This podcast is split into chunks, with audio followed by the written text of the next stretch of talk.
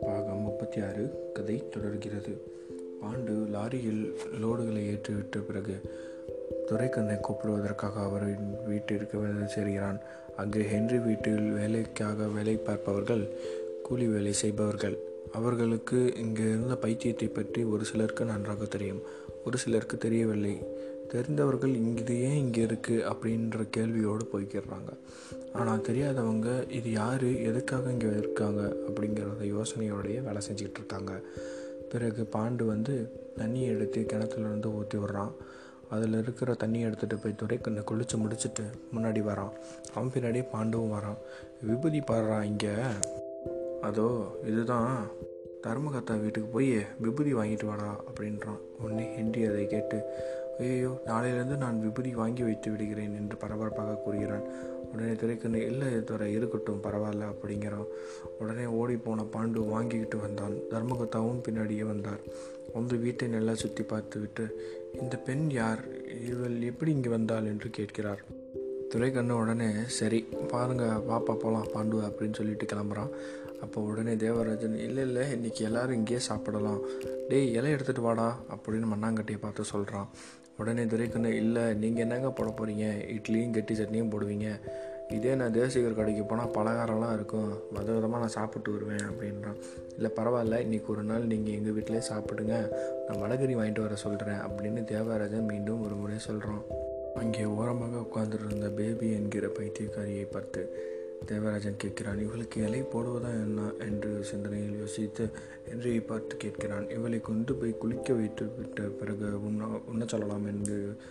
Henry ஹென்ரியிடம் Devarajan கூறுகிறான் அதேபோல் தேவராஜன் அக்காமலிடம் சொல்லிவிட்டேன் நீங்கள் இப்போது இந்த அவளை அனுப்பி போகும்போது போய் குளித்து விட்டு மட்டும் வர சொல்லுங்கள் அது போதும் என்று தேவராஜன் சொல்லுகிறான். அதேபோல் ஹென்றி அந்த பெண்ணின் பக்கத்தும் சென்று கெட்டப் அண்ட் கோ அப்படின்னு ஆங்கிலத்தில் சொல்லி பிறகு மண்ணாங்கட்டி கூட போய் குளிச்சுட்டு வான்னு சொல்கிறான் அதே மாதிரி அந்த பொண்ணும் அவன் கூட போகுது. மண்ணாங்கட்டியும் வா வான்னு சொல்லி கூட்டிகிட்டு போயிட்டு அக்கா மாலுக்கிட்ட இந்த பொண்ணை கொடுத்துக்கிறான். இதோ துரை இந்த பொண்ணுக்கு பேபின்னு பேர் வச்சுருக்காரு. இந்த பொண்ணை குளிக்க சொல்லி குளிக்க வச்சு கூப்பிட்டு வர சொன்னார். உடனே அக்காம்மா இப்படி அழகாக இருக்காளே. இவளா போய் பைத்தியக்காரியாக போயிட்டா. இவள் தலையில் என்ன எழுதியிருக்குன்னு தெரியல. சரிப்போ இவ்வளோ இவ்வளோ அழுக்கு இருக்குது இது என்னால் தேய்க்க முடியாது. அவள் பேர் என்ன? ரெங்கநாயகியை கூப்பிடு. அவள் தான் இதெல்லாம் சரி பார்த்து தேய்ச்சி விடுவான். அப்போ தான் நல்லபடியாக இந்த பிள்ளைய கொண்டு வர முடியும் குளிப்பாட்டி கூப்பிட்டு வாப்போ அப்படின்றான் சரி சரி அப்படின்னு சொல்லிட்டு அங்கேருந்து அண்ணங்கட்டி ஓடுகிறான். பிறகு அக்கா அம்மா நாலு இட்லி கையில் கொடுத்து உக்காந்து சாப்பிடு பேபி என்று கூறுகிறாள். சரி இவள் பல்லு தைக்காமல் இருக்கவும் தான் சாப்பிடாமல் இருக்கா போல் அப்படின்ட்டு அக்கா அம்மாவுக்கு ஒரு சந்தேகம். உடனே இந்த பேபியை வா பேபி அப்படின்னு கூட்டிகிட்டு போய் பல்லு தைச்சி விட்டா. பல்லு தைச்சி மூஞ்ச கழுவியும் விட்டா. அதுக்கப்புறம் பல பலன் ஆயிடுச்சு அவளோட மூஞ்சி. பிறகு சாப்பாடு போட்டிருந்த இடத்துக்கே வந்து இலையை எடுத்து போட்டு தானே பரிமாறி தானே சாப்பிட ஆரம்பிச்சிட்டா. இதை பார்த்த அக்கா மாளுக்கு இவளா போயிட்டியும் இவ பெரிய ஆள் அப்படின்னு சொல்லிக்கிட்டு கணத்தில் கை வச்சுட்டு நின்றுட்டு இருந்தா. பிறகு சாப்பிட்டுக்கிட்டு இருந்தா பேபி. அப்போதுதான் தேவராஜனும் பொண்ணாங்கட்டியும் பள்ளிக்கூடத்துக்கு போனாங்க. அதுக்கப்புறம் ரங்கநாயகி வந்தா அக்கா கூப்பிட்டு இருந்தீங்களாமே என்னக்கா? அப்படின்னு. தான் இந்த பொண்ணுக்கு கொஞ்சம் தலை தேய்ச்சி விட்டு போவான்னு சொல்லி தாம்மா கூப்பிட்டேன் இது நான் போய் எண்ணெய் எடுத்துகிட்டு வரேன் அப்படின்னு சொல்லிட்டு ரங்கநாயகியை இருக்கச்சிட்டு இவ போனால் அக்காம்மா ரங்கநாயகி வந்து பேபியை பார்க்கும்போது பேபி வந்து மிகவும் கா பயங்கரமாக இருந்ததால் அவளுக்கு பயம் ஏற்பட்டுவிட்டது பேபியின் மேல். ஆனால் அவள் அப்படி கிடையாது. அவள் தோற்றம் மட்டும்தான் அப்படி என்று சிறு குழந்தை போல் சிரித்தாள். அதனை பார்த்த ரங்கநாயகிக்கு ஆ சரி இதுக்கு மேல் நாம் பயப்பட தேவையில்லை என்ற ஒரு நம்பிக்கை வந்தது. அதனால் இவளும் சிரித்து கொண்டே நீ எந்த ஊருமா எப்படி இங்கே வந்த? அப்படின்னு பல கேள்விகளை கேட்குறா அவள் கேள்விகளுக்கெல்லாம் விடையளிக்கிறனாலும் அவள் சிரிச்சிட்டு இருந்த சிரிப்பை மட்டும் நிப்பாட்டாமல் சிரிச்சுக்கிட்டே இருந்தாள். அது ரங்கநாயகிக்கு மிகவும் பிடிச்சிருந்தது. உடனே கிளியாம்பா குழந்தையோடு வந்தா வீட்டுக்கு. அக்கா அம்மாவை பார்க்க. அக்கா அம்மா வா கிளியாம்பா வா கிளியாம்பான்னு வேகமாக அழைச்சிட்டு உங்கள் அம்மா எப்படி இருக்கா? உக்காருன்னு பாயும் விரிச்சு போட்டா. சரி ரங்கநாயகி அவளை குளிப்பாட்டுவதற்காக பின்வாசலுக்கு அழைத்து சென்று போயிட்டு இருந்தாள் அப்போது அந்த பெண்ணை பார்த்த கிளியாம்பா அக்காமலை பார்த்து இவள் எப்படி இங்கே வந்தாள் என்று கேட்கிறாள். சரி இரு அடுப்பு அனுப்பிச்சிட்டு வரேன் அப்படின்ட்டு அக்கா மாலும் கிளம்பி போயிட்டா. உடனே ரெண்டு அருவாமனையும் புளி முட்டையும் எடுத்துக்கிட்டு வந்தா அக்காமா புளி முட்டையை நகர்த்தி அருவாமனையை உனக்கும் ஒன்று எனக்கும் ஒன்றும் பக்கமாக வைத்தாள். வைத்த பிறகு புளி முட்டையை நவுத்த முடியவில்லை. அதை பார்த்த கிளியாம்பா இது உனக்கே இந்த வேலை? வேற யாரும் வேலையாட்கள் இல்லையா? என்று கேட்டாள். இது ஒரு விஷயமா? வா அப்படின்னு சொல்லிட்டு புளி மூட்டையும் பிரித்து புளி உரிக்க ஆரம்பித்தாங்க உடனே அங்கே இருந்த ரங்கநாயகி இந்த பொண்ணு குளிக்கிறதுக்கு எவ்வளோ கூச்சப்படுது பார்த்தீங்களான்னு கேட்குறா உடனே நீ அவளை போய் குளிப்பாட்டிட்டு வா அப்புறமா பேசிக்கலாம் அதை அப்படின்னு சொல்கிறா அக்கா அம்மா. உனக்கு இந்த பொண்ணு முன்னாடியே தெரியுமா? அப்படின்றா. கிளியாம்பா ஒரு மாதிரி யோசிச்சுக்கிட்டே இருக்கா. அதை பார்த்துட்டு தான் அக்காம்பாலும் கேட்குறா அந்த கேள்வியை. ஆனால் கிளியாம்பா ஒரு சற்றே தயங்கி அப்புறமா பதில் சொல்கிறான் எனக்கு தெரியும் அப்படின்னு. இதோ நம்ம வீட்டுக்காரரும் எதிர் வீட்டு பையனும் தான் அந்த பொண்ணை கூட்டிகிட்டு வந்தாங்க.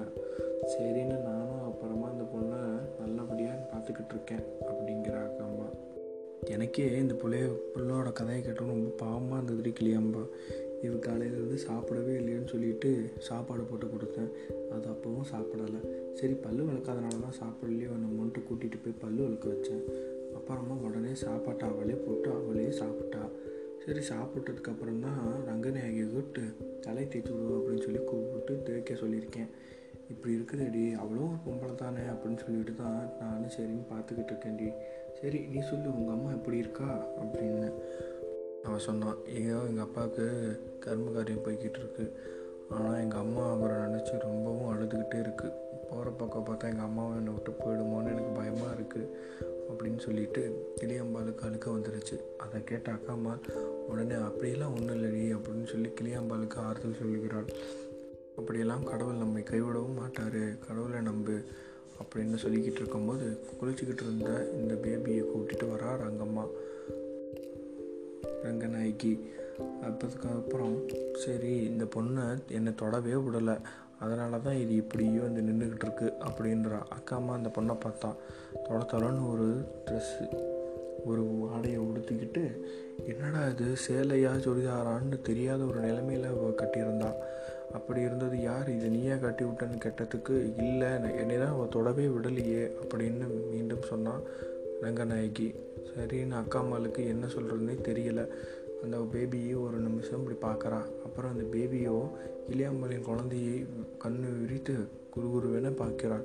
அதை பார்த்த கிளியாம்பாலுக்கு பயம் வந்துவிட்டது. அதனால் குழந்தைக்கு பக்கத்து பக்கத்தில் வந்து அமர்ந்திருக்கிறாள் அவளுக்கு வெள்ளை புடவை நல்லாகவில்லை பூ போட்ட புடவை என்றால் கச்சிதமாக இருக்கும் என்று அக்கா அம்மாள் விருப்பப்பட்டாள். அதே போன்றுதான் கிளியாம்பாலும் விருப்பப்பட்டாள். இவளுக்கு வெள்ளை புடவையும் நல்லாவில்லை. கையில் ரவிக்கையும் அணிந்திருந்தாள். அதுவும் நன்றாக இல்லை. இந்த ரவிக்கை ஒன்றுதான் என்று கேட்டாள். அக்காமாலை பார்த்து அதற்கு அக்காமால் ஆமாம் இது என்னுடையது தான் என்றாள். கிளியாம்பால் நாங்கள்லாம் டைலர்கிட்ட கொடுத்து தான் தச்சுக்கிறோம். நீயும் அதே மாதிரி தச்சுக்கிட்டா தான் என்னடி அப்படிங்கிறா அக்காம்மா இல்லை இல்லை எனக்கு அப்படிலாம் இல்லை. எனக்கு அது பிடிக்கலை. அதனால் இப்படியே விட்டுட்டேன். அப்படின்னு சொல்கிறான் சரி நான் போய் என் ரவிக்கு எடுத்துகிட்டு வரட்டுமா? இவளுக்கு இது நல்லா இல்லை அப்படின்ட்டு எதிர்ந்தாள். உடனே அக்காம்மா அதுக்கு இப்போ என்ன அவசரம்? உக்காரு அப்புறம் எடுத்துக்கலாம் அப்படின்னு உட்கார வைக்கிறா. சரி ஓகே. சரி அப்புறம் நான் எடுத்துக்கிறேன் அப்படின்னு அவள் அமைதியாக உக்காந்துட்டா.